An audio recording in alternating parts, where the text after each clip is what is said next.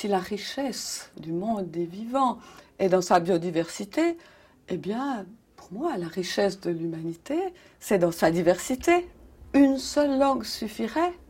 C'est comme euh, du prêt-à-parler, hein, du prêt-à-penser. On pourrait dire même une McDonaldisation de la communication. Vous voulez de l'uniforme, vous voulez du même, du semblable. C'est ennuyeux, c'est insipide. hein. Alors que on voudrait plutôt l'universalité, qui accepte les différences, les décalages, les écarts. Parce que qu'est-ce qui fait qu'on ait envie de se rencontrer? C'est nos différences.